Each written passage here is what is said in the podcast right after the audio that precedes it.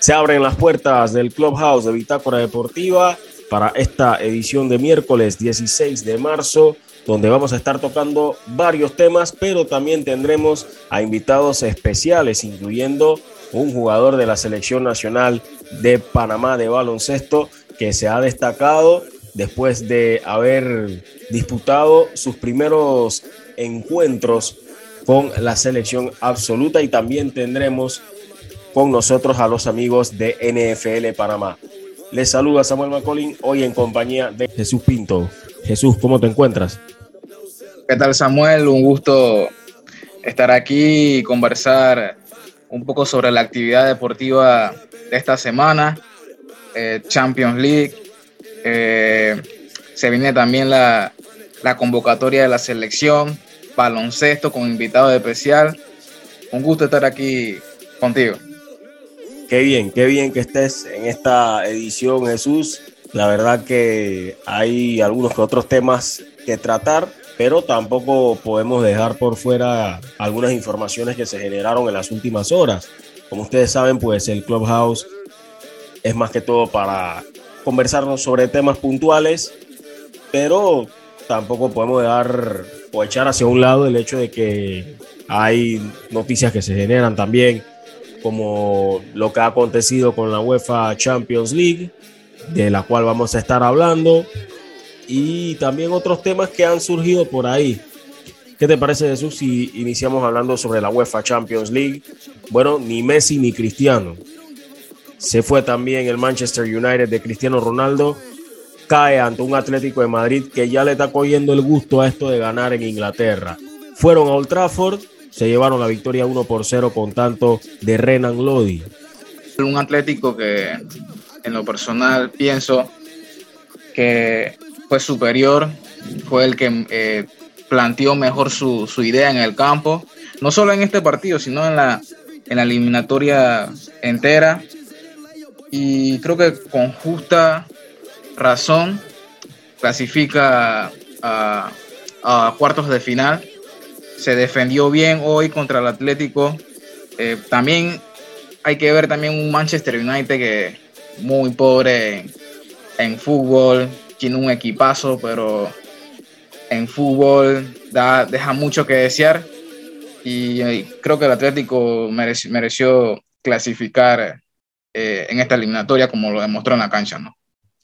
Sí, bastante práctico este equipo de Simeone. Algunos dicen que, ah, que este equipo es muy defensivo, que no propone mucho, pero cuando tú ves los goles que anota el Atlético de Madrid, cómo nacen las jugadas, por eso que también hay que decirlo, eh, defender también es un arte, pero es un arte que no todos los equipos lo practican o lo ejercen en plenitud o a la máxima expresión y el Atlético de Madrid es uno de los que sabe lo que es defenderse, contraatacar y en pocos, pocos toques también es un equipo que puede generarte una ocasión clarísima de gol.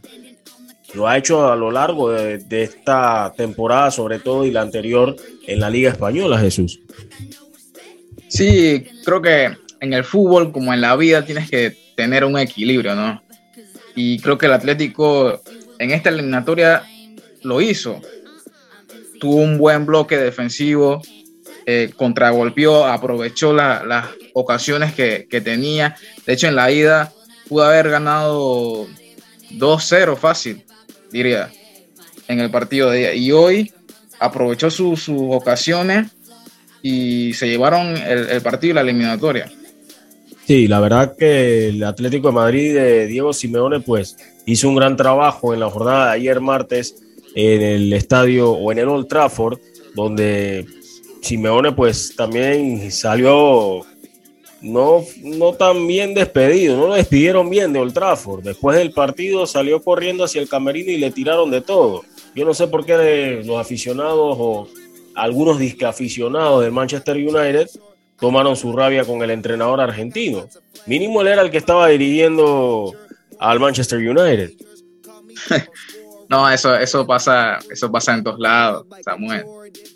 Pero bueno, así es. Siempre hay un grupito de inadaptados en los estadios. Así que no sorprende quizás mucho. Seguramente por ahí viene eh, alguna sanción económica, ¿no? Lo cierto es que los aficionados del Manchester United, todos tienen ahora mismo, están en el mismo mood que, por ejemplo, Cristiano Ronaldo. Fue una eliminatoria donde pasó desapercibido, pero no solo él. Solamente vimos a Bruno Fernández en la asistencia de gol de Anthony Elanga en la ida, pero en este partido pasó también desapercibido. ¿Qué decir de Jadon Sancho? Entonces, lo del Manchester United, pues, ni con Ralph Rangnick, ni con el que tengan, pues prácticamente este equipo mostraba una mejora. Yo creo que tampoco, o sea, lo que se vio en Manchester United fue frustración, pero para la calidad que tienen sus jugadores, para mí debieron mostrar un poquito más. Parecía como que tenían un examen al frente y no estaban preparados para asumir ese examen. Sí, Samuel, pero, o sea, tienen la calidad, pero no tienen la idea, yo digo. O sea, muy buenos jugadores, pero si no tienes una idea dentro del campo, no va a servir para nada. O sea, eh, la calidad individual está, pero la idea no, no, no cuaja en, el equipo. Y eso es culpa del entrenador. Fuiste directo con, con Ralph Rangnick y su forma de jugar, su forma de plantear los partidos. Eh, la verdad que lo del Manchester United, deplorable, se vio limitado ante un Atlético de Madrid que hay que reconocer su inteligencia táctica, hacer lo, lo necesario para ganar la llave, para ganar la serie. No hacer de más, no complicarte. Fue por la simple, el Atlético de Madrid sabía que iba a tener un momento para hacerle el daño al rival y así fue como lo aprovechó el equipo de Diego Pablo Simeone que avanza a cuartos de final y hay que ponerle el ojo porque seguramente va a ser un rival bastante complicado. Y hablando de equipos que defendieron, podemos hablar un poquito sobre el Benfica, Sí, el Benfica que eliminó al poderoso Ajax, el Ajax que tenía pleno de puntos, que le fue muy bien en la fase de grupos, pues terminó decepcionando a más de uno, perdiendo en casa 1 por 0 ante un Benfica que, a diferencia del Atlético de Madrid, defendió pero le tocó sufrir. Muchas ocasiones de gol desperdició el Ajax en este partido y terminó perdiendo con ese gol de cabeza de Darwin Núñez, el uruguayo, al minuto 77 para la victoria del equipo dirigido por Nelson Berrísimo. Por ahí estaban protestando los jugadores del Ajax de que la falta previa al gol, de donde proviene el cobro para el cabezazo de Darwin Núñez, no fue falta. Me quedan las dudas porque siento que no fue suficiente, pero tampoco creo que el Ajax pueda atribuir la definición de esta serie por esa jugada en puntual. Yo opino que una falta quizás que en otros en otras partes de o otro partido quizás no la pitan, pero creo que es pitable. Pero no se le puede echar la culpa por, por esa al árbitro por esa por esa falta. Creo que eh, el Ajax peca en, falta de efectividad. Eh, tuvieron la pelota, la posesión, pero la efectividad no, no les llegó, no tuvieron esa claridad eh, frente al arco cosa que el Benfica sí tuvo, el Benfica tuvo un solo tiro a puerta y, la mandó al fondo y con eso fue suficiente para, para pasar la, eliminatoria. Y así es el fútbol. O sea, si no las mete, el rival las va a meter. Así que creo que la clave está en, en la falta de efectividad que tuvo el Ajax y el Benfica la aprovechó y clasificó. Y para nadie debe ser una sorpresa de que una serie de Champions se defina de esta manera. Porque el que vio la serie y vio lo que sucedió en el partido de ida fue abierto el que se jugó en el Estadio de Luz. Fue un partidazo ese 2 a 2. Pero en la vuelta, el Benfica hizo lo que le convenía, que era defender, no dejar espacios porque el Ajax sabe aprovecharlo y no permitir que Sebastián Haller tuviera libertades para recibir, acomodarse y sacar el remate. Y es ahí donde hay que resaltar mucho el trabajo de Jan Bertongen y también Nicolás Otamendi, que se tiraron un partidazo, porque también el arquero, el, arquero del Benfica, en este caso el griego Odiseas Blacodimos, fue determinante en la primera parte para el equipo lusitano. Sacó un par de, balones que llevaban destino de gol, pero más allá de eso, el Benfica también supo cerrarse, supo posicionar sus elementos dentro del área chica y cada vez que intentaba Daley Blaine, eh, el propio Anthony, que hizo lo que pudo, eh, también Dusan Tadic, se vio un equipo del Ajax que poco a poco se estaba encerrando más y más en cuanto al, al dilema en el que se encontraba frente al Benfica. Era un dilema de cómo entro, cómo, cómo busco, una, busco la opción para sacar un remate contundente y sobre todo después del gol, que fue un partido donde se le complicó aún más a este equipo del Ajax. Yo en lo personal te digo que es una lástima que no lo veamos en cuartos de final.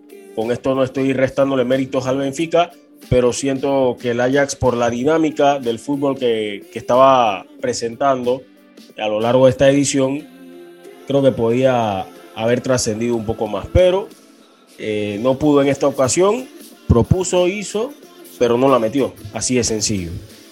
Ya para este miércoles se estarán ya completando los clasificados para los cuartos de final.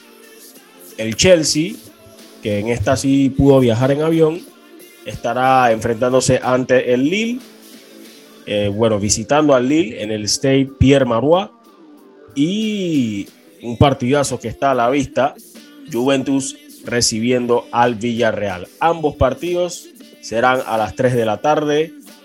Muchas expectativas, sobre todo en ese Juventus Villarreal, Jesús. Sí, Samuel, un partido que veo muy parejo. Eh, quizás por nombre o por eh, plantilla ven a la Juventus y porque juega en casa también quizás eh, más presionada a buscar la clasificación. Pero ojo con este Villarreal, un Villarreal que juega muy bien, eh, un, tiene un técnico con experiencia en, torneos europeos como es Emery. Y yo lo veo parejo en cuanto al fútbol, me refiero.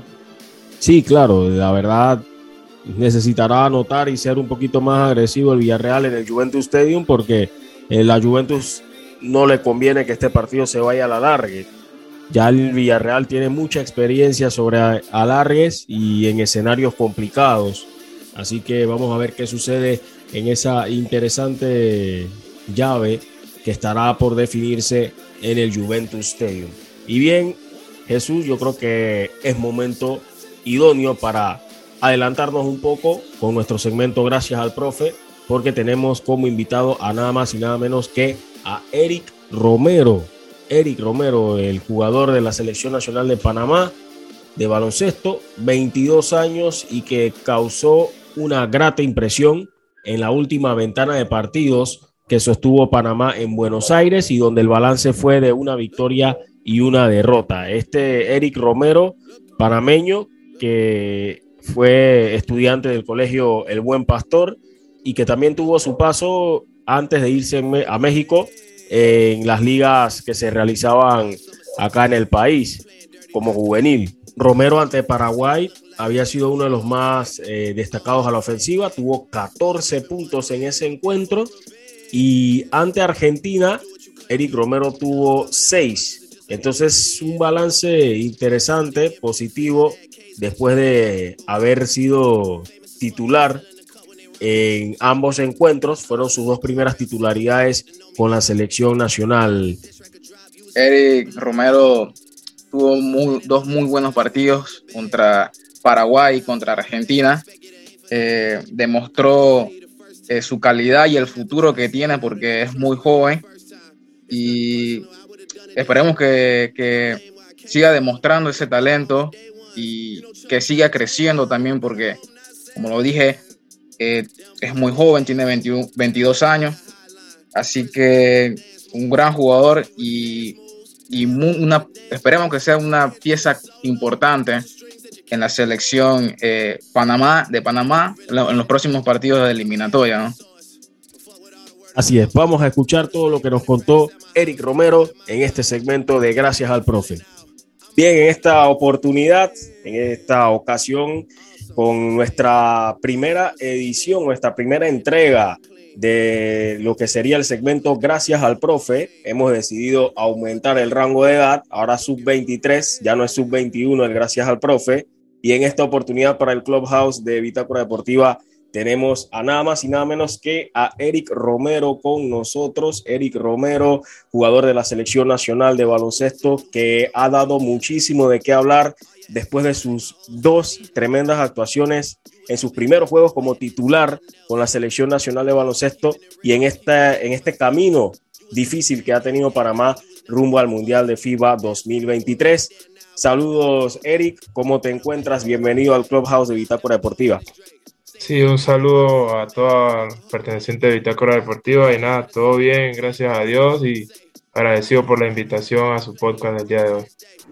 Eric, que pertenece o que estudia más bien en la Universidad de Anáhuac en Querétaro y que milita en el equipo universitario de baloncesto que compite en la primera división a nivel de esta categoría. Y no solamente es el, no es el único parameño dentro de esta universidad, también está Norberto Price y ya llevan bastantes años destacándose, no solamente en la parte deportiva, sino también en la parte académica. Eric, háblanos un poco de ti para que te conozcan los amigos oyentes, más que todos los que quedaron muy impresionados viendo tu actuación después de esos dos partidos, ¿no?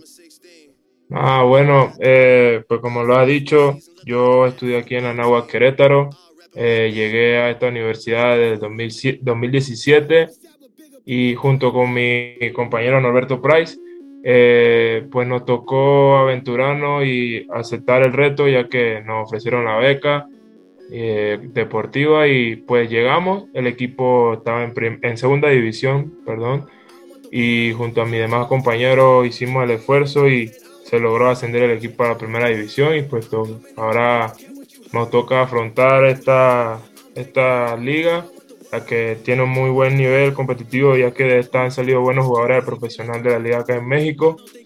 Y nada, yo agradecido con Dios de ponerme donde estoy y feliz, contento de que se me están dando las cosas, tanto a nivel deportivo como a nivel académico antes de obtener esa beca, que por cierto hay que sentirse bastante dichoso de conseguir una, sabiendo que los programas de estudiantiles en Panamá de pronto no están muy, no van muy de la mano en los programas deportivos, que es una realidad que ojalá se cambie un día, pero en tu caso particular, eh, estudiaste en Panamá, por supuesto, eh, por ahí también fuiste desarrollando tus habilidades en el baloncesto. Háblanos un poco sobre tus inicios y también en qué, en qué escuela te formaste, ¿no? Acá en Panamá.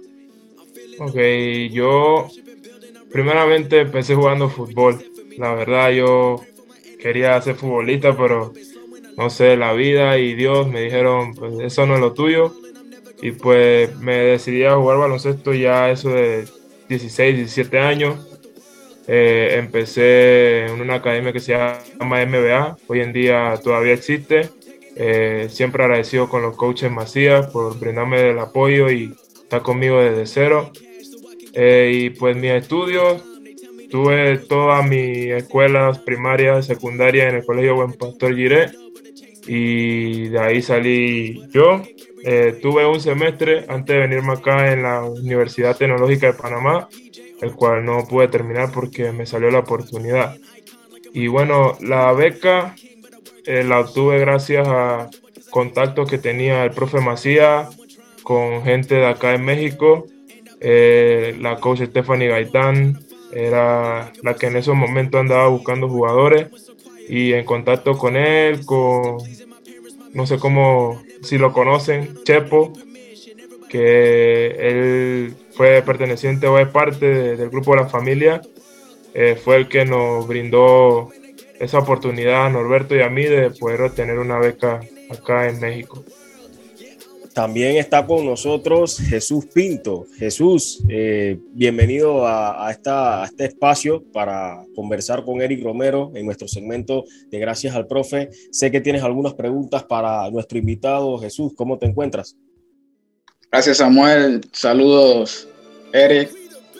Sí, quería preguntarle a Eric cómo ha sido esa adaptación en cuanto a, a la selección de Panamá esa adaptación a, las ideas que tiene el profe, ¿no? Eh, pues la verdad me siento bastante cómodo. Eh, es un profe, un coach que se adapta muy bien a los jugadores, trata de hacer lo mejor posible o adaptar la jugada a lo que a que se le facilitan a los jugadores más que nada. Y pues con la selección al principio era un reto, un sueño que siempre tuve y gracias a Dios se me ha dado.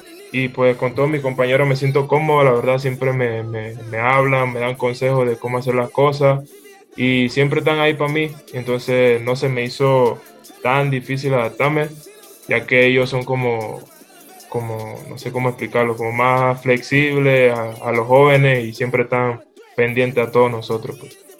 Se puede decir que fuiste de a poco, porque el año pasado a duras penas viste minutos, era entendible por el tipo de equipo que tenía Panamá, pero tan pronto se vio la lista de convocados y que se decía que no venía eh, cuatro jugadores de peso dentro de la nómina y la confianza con la que hablaba Flor Meléndez de que había que darle chance, oportunidad a estos jóvenes, incluyéndote. ¡Wow! Fue tan impresionante lo que hiciste en estos dos primeros juegos, donde lograste incluso doble dígito, que ¿cómo fue que hiciste para entrar en un escenario complicado como lo son las eliminatorias y no sentir ese tipo de, tensión? ¿O lo sentiste eh, ese tipo de tensión sabiendo que Panamá necesitaba ganar? ¿Cómo manejaste todo eso? La verdad, el coach siempre ha depositado esa confianza en mí desde los entrenamientos, de que yo tengo la capacidad de hacer las cosas, de que puedo hacer las cosas bien, que siempre confía en mí, en mi talento y la verdad no me sentí en presión porque todos mis compañeros de equipo eh, me decían como que cosas positivas, pues, como que vamos, entramos concentrados, luchemos por esto, esta victoria nos la merecemos. Y la verdad me la creí.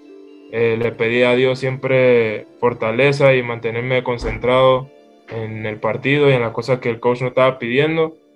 Y más que nada también le pedí a poderme divertir, porque la verdad amo este deporte y si no me divertía no iba a hacer nada en la cancha. Entonces creo que eso fue lo que me ayudó a no entrar nervioso y más que nada eso. Vamos a ir un poquito más atrás cuando decidiste cambiar el fútbol por el baloncesto. En ese momento había una selección nacional, obviamente, de baloncesto de Panamá eh, cómo la visualizabas, cómo la veías, tan pronto viste que tenías aptitudes en el baloncesto y veías a esa selección en ese momento, ¿qué sentías? Háblanos sobre ese momento y también háblanos sobre ya cuando a esta edad, ya integrándote a esta selección y viendo que estás jugando al lado de quienes veías desde muy pequeño. Pues cuando empecé a jugar baloncesto, eh, yo veía los torneos escolares en la televisión también. Veía nombres el estudiantismo Norberto Price y yo decía, yo quisiera jugar algún día con ellos o contra ellos. Entonces se me presentó la oportunidad de entrenar en esa selección U18 en la que fueron grandes jugadores, Ricardo Lindo, Lombardo, Jesús, muy buenos jugadores. Y la verdad me llenaba de emoción, sabe que podía ser parte de acción, pues, pero como soy mayor por seis meses, no se me, dio la oportunidad. No lo tomé, sino como que eh, por algo empecé y no todavía me falta mucho camino. Entonces, eso como que me impulsó y me motivó a seguir mejorando. Y nada, gracias a Dios estoy en acción mayor hoy. Para preguntarte también, eh, en la parte física, ¿cómo es esa preparación de cara a, a partidos importantes con la selección de eliminatorias, precisamente? Eh, esta vez tuvimos una preparación muy buena ya que nos llamaron a los que estábamos hace un, mes antes de, los partidos y pues fueron dobles sesiones, fueron físicos en la mañana, en la tarde fueron jugadas, pero con eso que nos llamaron un mes antes, yo siento que fue una buena preparación para todo el equipo, porque anteriormente eran como los que venían ya en ritmo bien y los que no, pues se tenían que adaptar lo más rápido posible, ¿no? Pero esta vez sí como que pensaron más en los que ya estaban en Panamá y ayudar a entrar en ritmo para no llegar tan débil a, esa, esas ventanas. Pues. Aparte de eso, eh, el, profesor Flor Meléndez eh, te llegó a hacer seguimiento contigo, eh, te llama, cómo, cómo, cómo estás en los partidos y demás antes de, estos partidos de preparación. Sí, el, el coach Flor Meléndez siempre ha estado pendiente de mí desde la primera ventana que, tuve la oportunidad. Eh, siempre ha, sido como que le gusta experimentar con los jóvenes y como vio esas ganas en mí, eh, siempre ha estado pendiente de lo que hago, qué estoy haciendo en la universidad, que si estoy entrenando, que cómo voy en la clase. Y así pues, una vez que termino de clase, siempre me pregunta que dónde estoy entrenando, que viene tal ventana, te estás preparando y así pues siempre está pendiente de, mí y de nosotros los jóvenes. Interesante también eso, ¿no? Del seguimiento, también cómo te adaptas, cómo también eh, cambias ese chip, ¿no? De lo que es el baloncesto al que es tu día a día, que es el que en el que participas, compites en tu universidad, a, adaptarte a las exigencias que se presentan en la selección nacional. Fíjate, Eric, que una jugada que fue bastante, que se disfrutó bastante, se vio bastante, que fue muy comentada, fue la layup por parte eh, de Ernesto Glivi y que terminaste clavándola con ese donqueo. ¿Cómo te sentiste en ese momento? Me comentan que era una jugada bastante ensayada, bastante practicada. Decía Flor Meléndez de que en las prácticas y de que a Eric siempre las arriba. ¿Cómo es imponerse, querer jugar a esa altura y sabiendo que te puedes enfrentar a pivots de corpulencia y de estatura? Pues desde los entrenamientos, desde que estábamos en Panamá, eh, siempre el coach ha visto mi, esa habilidad que tengo, ¿no? que se me da el, agarrar a loops y brincar y todo eso. Entonces, desde los entrenamientos, el coach siempre ha dicho a Eric, tírensela arriba. No, no va a haber nadie que se la quite arriba. Si se está posteando, búsquenlo a donde la pide, pero si se trata de un corte o, o algo así, siempre búsquenlo arriba. Entonces, con Mauro, eh, pues ya él me conoce, él sabe cómo que me gusta donkearla, que me gusta agarrar lift, y fue casi automático.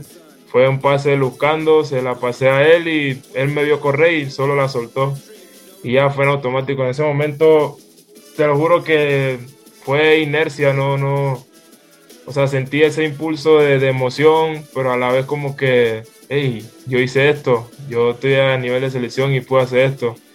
Y nada, emocionado y feliz por, por ese partido que, que, que di y aparte esa clavada que, que pude hacer.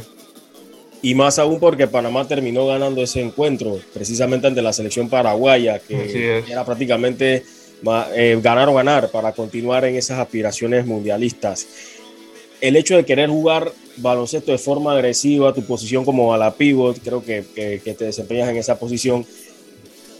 ¿A qué jugador admiras o cuál es, digamos, ese jugador que tratas de, de digamos, eh, igualar, no tanto igualar, pero ves como un guía en cuanto a tu posición a la, que juegas. ¿Qué jugador, o, que ya sea activo o jugador que ya no esté activo, admiras dentro del baloncesto? Pues la verdad, tengo muchos ejemplos a seguir, muchos jugadores de los que de los que veo y trato de copiar algunos movimientos. En el ámbito nacional siempre vi a Mauro, Mauro tiene un buen movimiento de pie, me parece un jugador muy talentoso en ese ámbito. En el aspecto defensivo y lo agresivo a Jaime Lloreda, es que es una bestia en el poste. Y en el ámbito internacional, pues trato de igualarme con la estatura de Kevin Durant, de Brandon Ingram, eh, la agresividad de LeBron y cosas así, pues. Trato de agarrar de cada jugador cosas que sé que puedo agregar a mi estilo de juego. Háblanos un poquito sobre tu equipo de la universidad, eh, donde eres compañero de Norberto Price, cómo es el día a día con, con tu equipo, tu entrenador, eh, también para que nos comentes un poco sobre cómo haces ese balance entre estudios y tu parte de, la parte deportiva, la carrera que estás estudiando también.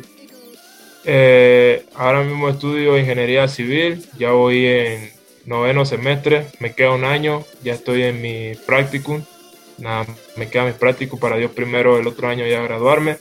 Eh, y pues mi día a día es doble sesión de entrenamiento, una a las 10 de la mañana, que es físico, y el otro es a las 10 de la noche, que es cuando salgo de clase. Como ya estoy en semestre avanzado, eh, todas mis clases son en la noche, de 8 y media a 10 y así. Eh, y pues con mi equipo, o sea, venimos, casi somos los que entramos desde, desde que yo llegué aquí y hay una buena armonía en el equipo, siempre nos hemos tratado bien, siempre con respeto, siempre hay esa competitividad de, de querer mejorar. Ahora mismo hay nuevos integrantes, puesto que uno de, de, los grandes ya se va a graduar, ya presentó su, bueno, va a presentar su examen de titulación y se va a graduar. Norberto se graduó el año pasado, eh, está acá de nuevo con nosotros porque le ofrecieron maestría. Y nada, feliz, contento por todo lo que se nos está dando a nosotros acá en el ámbito académico y en lo deportivo también. Seguro, seguro que eh, todo marcha en buen camino y más aún con parameños destacados. Los parameños siempre han generado buenos comentarios en México. El caso de Ernesto Gli, uno que admiras mucho, ¿no? Sí, así es. Mauro siempre es un buen referente aquí en la Liga de México por su buen trabajo que hace en el poste, por su agresividad y porque es un jugador coachable. Que a todos los equipos que le ha llegado, él ha sido buen jugador y no ha tenido mala fama de, de, ser un aragano, cosas así. ¿Qué es lo que más te gusta de México, de Querétaro? Coméntanos. Pues la verdad me gustan muchas cosas, me gusta su cultura, me gusta que las personas acá son bien serviciales, eh, me gusta su comida, me gustan algunos estados, por ejemplo en el que estoy, Querétaro está creciendo y está bien bonito. Eh, y nada, son muchas cosas que si te digo no voy a acabar, pero México es bien bonito. Hablando de comidas, ¿cuál es tu favorita? Pues que hay un duelo grande ahí o sea, los tacos están buenos, pero hay, hay platillos que, por ejemplo, el pozole, dependiendo del estado donde lo comas, está bueno. Eh, la carne del norte, por ejemplo, de Mazatlán, Culiacán, Sonora, toda la carne por allá de Monterrey, toda la carne de allá es buenísima. Eh, las enchiladas, no, si comienzo no termino, mejor ahí dejémosla. Pero ustedes también están bajo una dieta estricta, eh, una dieta definida cuando hay temporada. Eh, cuando hay temporada, no, nada más nos restringen de, no comer tanta azúcar y tanto aceite. O sea, galletas y está comiendo por la calle, así pues. Pero en lo general, o sea, no, no tenemos restricción, pues como que somos libres de comer y hacer lo que queramos. Solo debemos cumplir con las calificaciones, ir al gym y entrenar. Y ya. Eric, cuéntanos un poco cómo, cómo ha sido esa adaptación a un país diferente. O sea, sabemos que, que, que naciste en Panamá, te criaste en Panamá. ¿Cómo fue esa adaptación a, a, México? La verdad, mi primer semestre, bueno, mi primer año fue bien difícil. Yo tenía ese síndrome de mamitis. Eh, todo lo que hacía o llegaba a mi casa, estaba mi mamá ahí llegar acá y terminar de entrenar y no tener un plato de comida o alguien que te recibiera en tu casa, era como que, bestia, estoy solo aquí. Y sí, sí la batallé, gracias a Dios eh, llegué acá con Norberto porque fue, es un pilar grande en mi vida, es un compañero que la verdad se convirtió en mi hermano prácticamente como si fuera de sangre. Y ya con el camino fui conociendo más personas, eh, compañeros del equipo que siempre me han dado la mano y nunca me han dejado solo, pero mi primer año sí fue bien difícil, tanto en el ámbito de la comida, porque soy a veces medio piqui para la comida, y en eso de hacer amistades y todo eso era bien reservado. y mi primer año me costó bastante. Pero ya pasando eso, entendí cómo eran las cosas aquí y pues fui mejorando y adaptándome cada día mejor. A tu padre en ese sentido, ¿cómo, la, cómo se han adaptado, cómo lo han tomado? Pues mi mamá siempre es como, como toda madre se preocupa por todo. Si no le escribes, si no la llama, algo ella siente y te escribe como que si algo te pasó. Y hasta el sol de hoy todavía ella es así. Eh, mi papá fue más tranquilo, mi papá como que pues de todo es momento de, que crezca, de que vea por lo tuyo, pero siempre con el apoyo de ellos, ¿no? Porque sin ellos no tampoco hubiera llegado tan lejos aquí. Pero sí, mi mamá, como toda madre, nerviosa, con miedo de que me pasara algo, pero mi papá todo tranquilo pero ya prácticamente te sientes como un mexicano más, pero obviamente de raíces panameñas. Bueno, eh, Eric, todo jugador, todo estudiante tiene metas, tiene sueños. Háblanos un poquito al respecto de esas metas, esos sueños. Pues primeramente, eh, uno de mis objetivos, metas es tener mi título de ingeniero civil, que ya me queda poco, seguido de que tengo el sueño de jugar profesional, ya sea en Panamá, ya sea aquí, en Estados Unidos, en Europa, eh, que cada vez lo veo más cerca con el favor de Dios. Y pues por el momento sería eso. Eh, a corto plazo serían esas dos.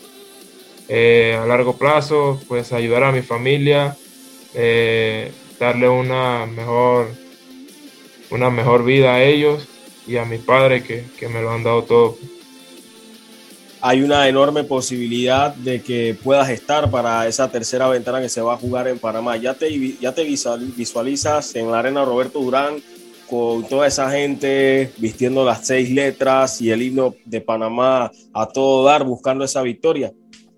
La verdad, yo espero y confío de que sí me tomen en cuenta. Eh, la verdad sí me visualizo ahí con toda mi familia en las gradas, eh, toda la gente, el ambiente que se siente en el, Roberto Durán cada que, que toca un partido en casa. Eh, me siento muy emocionado, a la vez nervioso, más nervioso que en esta ventana que pasó, pero de verdad feliz y voy a tratar de estar al 100 para, para aportar lo mejor que se pueda al equipo y traer la victoria o quedarnos con la victoria en casa.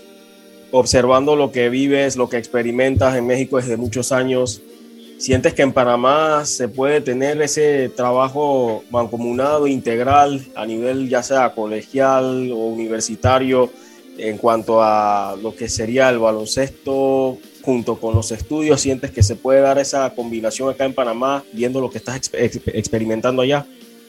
Sí se puede, solo que hace falta un grupo de personas, o más bien una persona que, que acepte el reto de organizar la cosa el apoyo económico que se necesita para todo esto y nada, que todo vaya fluyendo poquito a poquito, no todo empieza de una vez, sino como se pueden hacer torneos, mini torneos universitarios y de ahí se van agarrando, pero sí se puede, sí se puede, aquí en México, o sea, esta liga lleva años y en Panamá por algo se debe empezar, solo falta ese alguien que, que diga yo acepto el reto y, y que haga las cosas bien.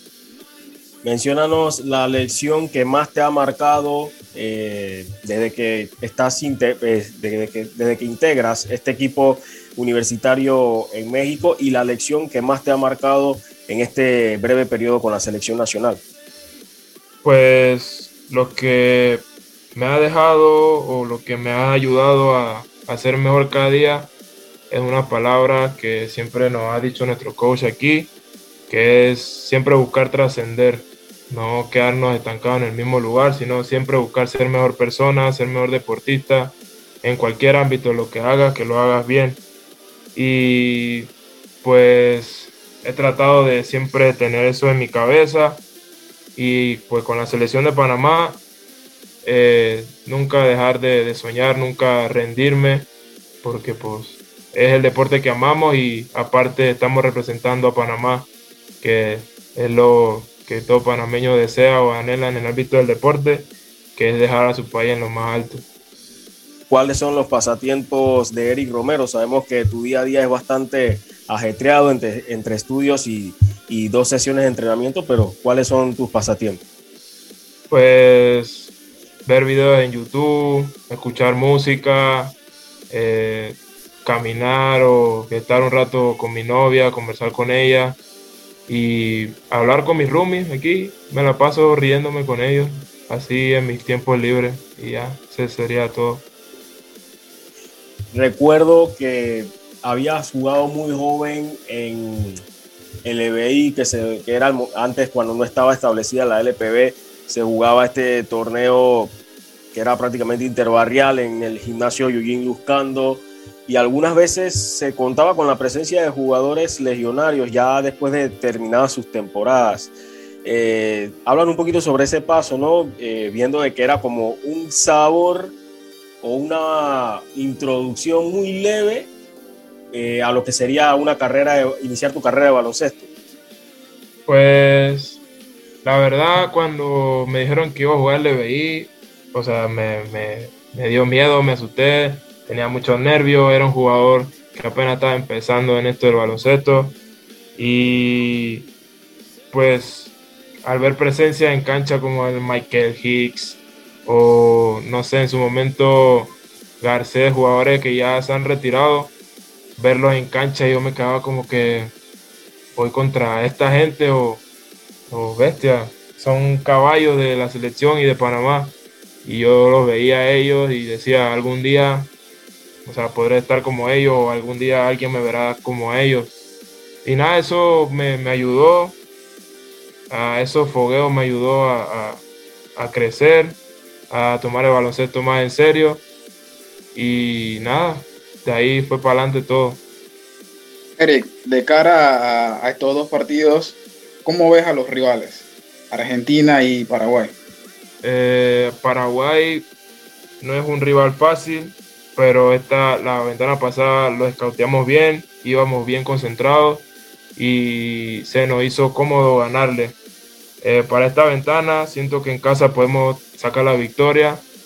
Y contra Argentina pues tendremos que estar lo más concentrados posible, no es un equipo fácil, tampoco difícil, pero siento que si nos combinamos bien y como el coach había dicho, no hay Superman en el equipo, eh, podemos sacar la victoria contra Argentina.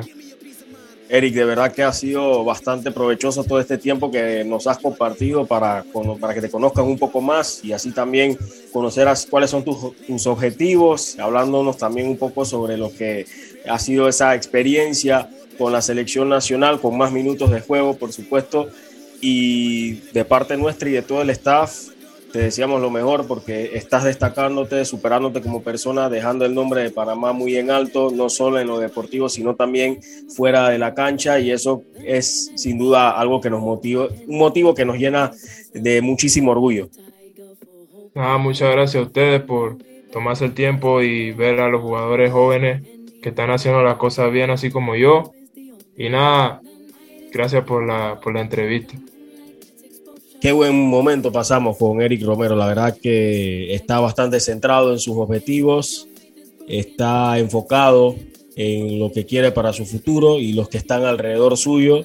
La verdad que me alegra mucho, me alegra mucho y espero que le vaya muy bien, que pueda tener éxito tanto a nivel profesional en su carrera como también en su carrera deportiva. Sí, Samuel, un, un chico muy talentoso que, humilde, que, mantiene los pies en la tierra y eso es importante también. Así es. Vamos con unos importantes mensajes de los amigos del Metro de Panamá y continuamos con más del Clubhouse de Bitácora Deportiva. Este año volvemos a clases y con el Metro de Panamá sabemos que la mejor suma es juntos y seguros. Nosotros nos encargamos de tener los trenes y estaciones desinfectados y nebulizados y ustedes recuerdan la suma. Mascarillas, más pantalla facial, más gel alcoholado, más viajar en silencio. Hacen la suma. Y no te olvides de puntos extra por no comer y mantenerte detrás de la línea amarilla. Súmate a quienes viajamos juntos y seguros. Un mensaje del Metro de Panamá.